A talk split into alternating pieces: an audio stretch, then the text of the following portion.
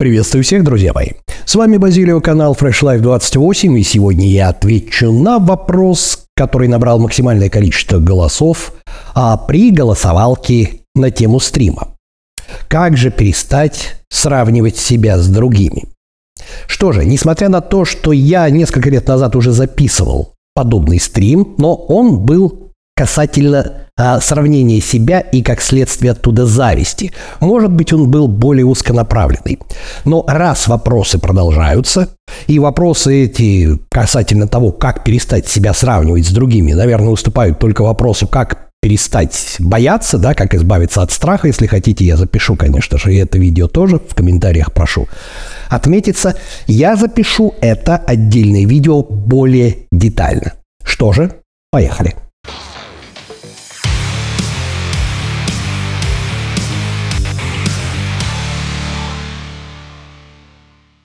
Итак, двойственная ситуация. С одной стороны, как вы видите, везде все социальные сети пестрят различного рода цитатами известных личностей о том, что нельзя сравнивать себя с другими.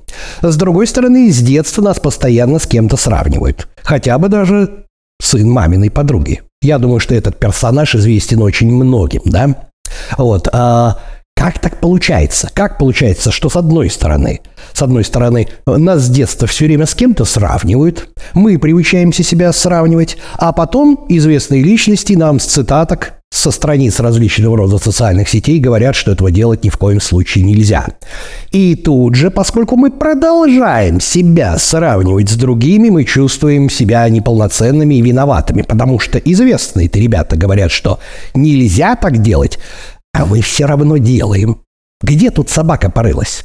Что ж, друзья мои, сегодня я дам ответ на этот вопрос.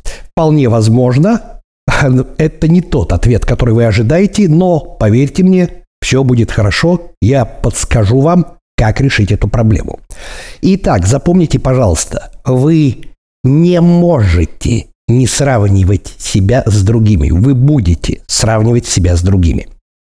Проблема заключается не в том, что мы себя сравниваем с другими, а в неправильных выводах от этого сравнения. Но обо всем по порядку. А вот теперь детально. Итак, друзья мои, прошу вспомнить о том, что на канале Fresh Life 28 о такой вещи, как этология и пирамидальная структура нашего общества говорилось неоднократно. Что это означает? Это означает, что со времен плейстоцена мы, как и все практически млекопитающие, как и большинство животных на этой планете, живем в состоянии иерархической пирамиды от альфа до омега. Соответственно, те, кто находится наверху пирамиды, всегда получают лучшие куски пищи, имеют большее число половых контактов для продолжения рода, имеют лучшие места для отдыха. И их жизнь шикарна. Соответственно, вторым достается то, что осталось от первых, третьим то, что досталось от вторых и так далее, так далее, так далее, до омеги, которым не достается ничего. К сожалению, это факт. И сделать с этим ничего нельзя. Единственное, что есть существенная разница в 21 веке и э, с по сравнению с плейстоценом, откуда все это пошло. И вот тут как раз собака порылась. Также, друзья мои, я прошу вас вспомнить, прошу вас вспомнить о том, что наша самая мощная, самая мощная вычислительная структура нашего мозга, дефолт-система мозга, именно она определяет то, о чем мы думаем. Она в состоянии держать до сотни объектов в памяти и думать одну мысль, в отличие от центральной исполнительной сети и сети выявления значимости, практически по одной минуте в то время как остальные держат всего лишь три объекта в своей памяти и в состоянии думать одну мысль 3-4 секунды. Да? Так вот, это самая мощная структура нашего мозга, которой, которой тоже говорилось неоднократно на канале Fresh Life 28, и не только на канале Fresh Life 28, исторически, эволюционно предназначена для одного – для обсчета социальных связей. Вот те самые сотни, от сотни до двухсот объектов, которые в памяти в состоянии держать Дефолт-система мозга определяется числом Данбара, и это число Данбара определяет нашу виртуальную сеть. И предназначена и заточена эта наша дефолт-система для того, чтобы максимально точно определить наше место в этой самой иерархической пирамиде, где мы находимся. А стоит ли нам повыше подняться? А не огребем ли мы от альфа-самца за это? А если мы слишком низко опустимся, тогда нам будет плохо, и нам нечего будет есть, и вообще нас изгонят из стаи. И вот мы постоянно это гоняем и гоняем и гоняем и гоняем. Потому что, потому что, да, занимаемое нами место в этой самой иерархической пирамиде однозначно определяет качество нашей жизни. И когда нам говорят, вы не должны сравнивать себя с другими, нам говорят, вы должны полностью исключить всю вашу природу, всю вашу природу с плейстоцена, которая имела место быть, все ваше эволюционное наследие. Хрен собачий не выйдет. Не выйдет, друзья мои. Мы будем себя сравнивать. Мы будем себя сравнивать постоянно, потому что именно это определяет то, где мы находимся в нашей пирамиде. Это определяет наш успех. Это определяет то самое, о чем говорил вот непосредственно Джордж Стюарт Миль, которого я очень часто цитирую. Люди не хотят быть богатыми. Люди хотят быть богаче других. Эта цитата и отражает то, что мы не хотим быть абсолютно какими-то богатыми. Нам достаточно в нашей социальной среде, в нашей пирамиде занимать альфа-позицию. И тогда у нас все хорошо. Итак, к великому сожалению, очень часто получается так, что люди, которые известные люди, гениальные люди, которые говорили о том, что мы не должны себя сравнивать, нам нельзя себя сравнивать с другими и так далее, и так далее, либо их цитата, скорее всего, выдрана из контекста, и размещена в каком-то паблике, либо, соответственно, эти люди свои цитаты высказывали в те времена, когда еще не была изучена этология, не была изучена структура нашего мозга с подразделением на дефолт-систему, сеть выявления значимости и центральную исполнительную сеть, чтобы определить, что как раз самая мощная структура дефолт-система мозга предназначена ни для чего больше, кроме как для обсчета того, где мы в этой пирамиде находимся. И не сравнивать себя с другими мы не можем. Мы будем себя сравнивать с другими всегда. А теперь самое главное, что из этого следует, перестаньте испытывать вину, когда вы себя с кем-то сравниваете, и вам постоянно тычут в морду различного рода демотиваторами, картинками и прочими. Ты должен сравнивать себя только с собой предыдущим. Да, это все, конечно, хорошо. Ты должен сравнивать себя не с другими, это оскорбление себя, бла-бла-бла-бла-бла-бла-бла. И все, что вы видели на экране в виде цитаток. Перестаньте испытывать вину за это. В чем может быть проблема? Проблема может быть только в одном. В неправильных выводах Повторяю, в 21 веке, в 20-21 веке, в неправильных выводах, которые мы делаем из сравнения себя с другими. Подробнее. Итак, друзья мои, ситуация складывается следующим образом. Давайте мы вспомним, что такое была наша жизнь на протяжении многих тысячелетий, десятков тысяч лет, миллионов лет в плейстоцене, да? А продолжительность жизни была небольшая, Ореол обитания был небольшой. Наша социальная среда, стая, определяемая числом Донбаров, она, числом Донбара, она была однотипна. То есть а в этой всей стае все занимались одним. Охота, драка с э, конкурирующими группировками, размножение и, соответственно, выяснение отношений, кто где находится в этой самой пирамиде. Все. В 21 веке вот этих самых структур общества, несмотря на то, что, скажем так, существует понятие врожденного ранга, да, которое мы считываем по ранговым сигналам. Об этом все было на канале Fresh Life 28. Исходя из внешней оценки человека, да, этих пирамид может быть очень много. Так, например, есть пирамида социальная, в которой находятся, предположим, люди, которые э, занимаются классической музыкой. И сравнивать его положение с людьми, которые, допустим, находятся в пирамиде, в их социальной среде, которые занимаются, предположим, боевыми искусствами, боксом или восточными единоборствами, это бессмысленно. Каждый крут в своей области. Поэтому в 21 веке, в отличие от плейстоцена, мы не можем себя сравнивать постоянно, да, со всеми и желать быть мастерами спорта по всем видам спорта. У нас должна быть какая-то доминирующая среда, значимая часть нашей жизни, в которой мы, соответственно, и оперируем. Итак, у нас есть в 21 веке, в отличие от плейстоцена, два вида вот этого самого ранга, то есть занимаемого общества. Способности выдерживать конфликтную ситуацию, да, то есть не сдаваться. Степень наглости. Первое – это так называемый врожденный ранг. Врожденный ранг – это то, что заставляет детей отнимать игрушки раньше, чем они умеют говорить. Это то, что досталось нам по наследству. Это то, что досталось нам генетически. Мы не можем этого изменить. И в природе, в отличие, и в плейстоцене, в отличие от 21 века и современного общества, да, этот ранг был единственный. Вот он выдавался особи, когда она рождается, и повысить его за счет чего-либо другого шансов уже не было. Во-первых, потому что, опять-таки, пирамида была всего лишь одна, а не много в плейстоцене. А во-вторых, при попытке тебя подняться, тебя быстренько-быстренько укажут на свое место. Конкретно могут даже сожрать или уничтожить, да, не говоря о том, что там избить, э, изгнать из стаи и так далее. Но в 21 веке у нас есть врожденный ранг, с которым мы ничего не можем сделать, и приобретенный ранг. Приобретенный ранг – это то, это тот дар, который, скажем так, уравнивает всех нас на протяжении всей нашей жизни. Социальный ранг да, – это то, что дает возможность нам, если мы даже обделены природными данными, у нас нет огромных мускул, мы не двухметрового роста, мы не наглые, да, но это то, что дает нам шанс преуспеть в жизни и получить вот этот высокий ранг в какой-то из своих сфер, в бизнесе, в работе, в профессиональной карьере и уважать себя. Природе и в плейстоцене это невозможно, понимаете? Но что из этого следует? Из этого следует очень интересный момент. Когда мы себя сравниваем с кем-то, мы сравниваем на уровне нашей обезьяны, то есть на уровне нашей неосознанной части. А она не понимает, что у нас есть разные, если не объяснить, что у нас есть разные сферы влияния. И она не понимает, что у нас есть время. Запишите, пожалуйста, крупным шрифтом.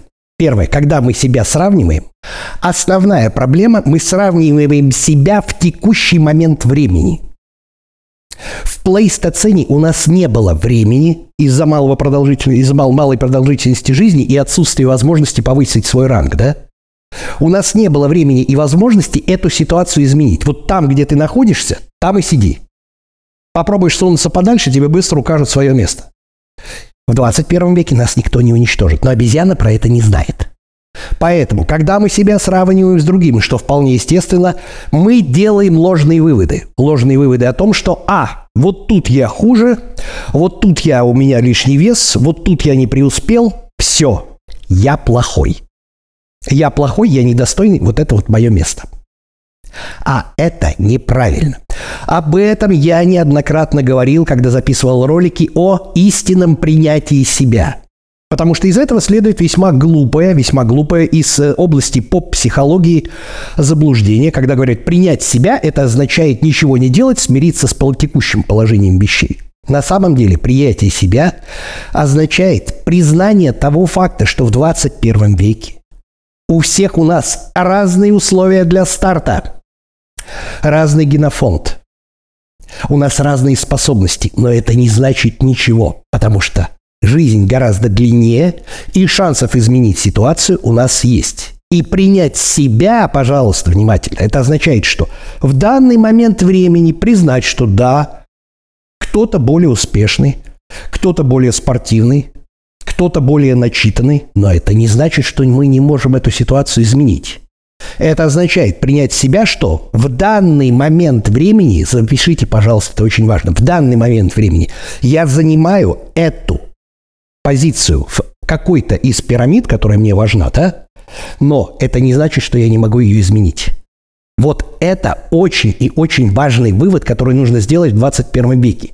Не нужно себя чморить за то, что вы себя сравниваете. Природа заставляет, воспитание заставляет вас сравнивать себя с другими. Вы будете себя сравнивать конце концов, под это заточено все. Но в 21 веке, если вы признаете, что кто-то сильнее и так далее, это не значит, что эту ситуацию нельзя изменить. А вот в плейстоцене, скорее всего, это было нельзя изменить. Итак, вот это вот раз, первый пунктик, первый пунктик, очень важный. Наша обезьяна Наша обезьяна, как только сравнивает себя, она считает, что мы живем как в плейстоцене, неосознанном варианте. И раз мы здесь недостойны, значит, мы недостойны в принципе. Мы начинаем генерализировать наш вот этот вот обсчитанный дефолт системы мозга ранг ну вот, на как раз то самое, продолжение всех пирамид, которые существуют. Раз я здесь плохой, я везде плохой, я вообще, я хуже всех, да. Или я хуже его, я не лучше, я не имею права на жизнь, да. Вот в этом-то вся и фишка. А фишка заключается в том, что обезьяну, мы же все-таки люди разумные, Ее нужно научить ловить себя за руку точно так же на всех когнитивных искажениях и говорить о том, что в данный момент времени это так, но ничего страшного не произойдет, потому что у меня всегда есть шанс свой ранг улучшить и спрогрессировать. Поэтому, когда я себя с кем-то сравниваю, я могу признать, что я нахожусь где-то ниже, но это не значит, что я хуже. Это просто, не люблю это слово, но это просто в текущий момент времени, и у меня есть вариант это изменить. Именно об этом, когда говорил, допустим, Зигмунд Фрейд, о том, что единственный человек, с которым вы должны, должны себя сравнивать, это вы себя в, промежут, в прошлый промежуток времени, да, с, с себя с сегодняшним, это как раз и отражает тот факт, что нужно своей обезьяне объяснить, что в текущем положении вещей у вас есть шанс себя изменить. В плейстоцене такого шанса не было. Вот вы получили свой врожденный ранг, да? Вот вы сидите там, где вы сидите, и попробуйте-ка высунуться. Черта с два у вас что-либо получится. И то, шансы иногда бывали. Но в 21 веке их, их несоизмеримо больше. Идем дальше. Что еще может быть? Что еще может быть плохого, когда мы себя сравниваем, и что идет из нашего детства? Так называемые отягчающие обстоятельства. Сейчас я вам расскажу несколько. А вам домашнее задание, если вы поковыряетесь, вы 100% найдете у себя, 100% найдете у себя различные варианты вот этих самых отягчающих обстоятельств.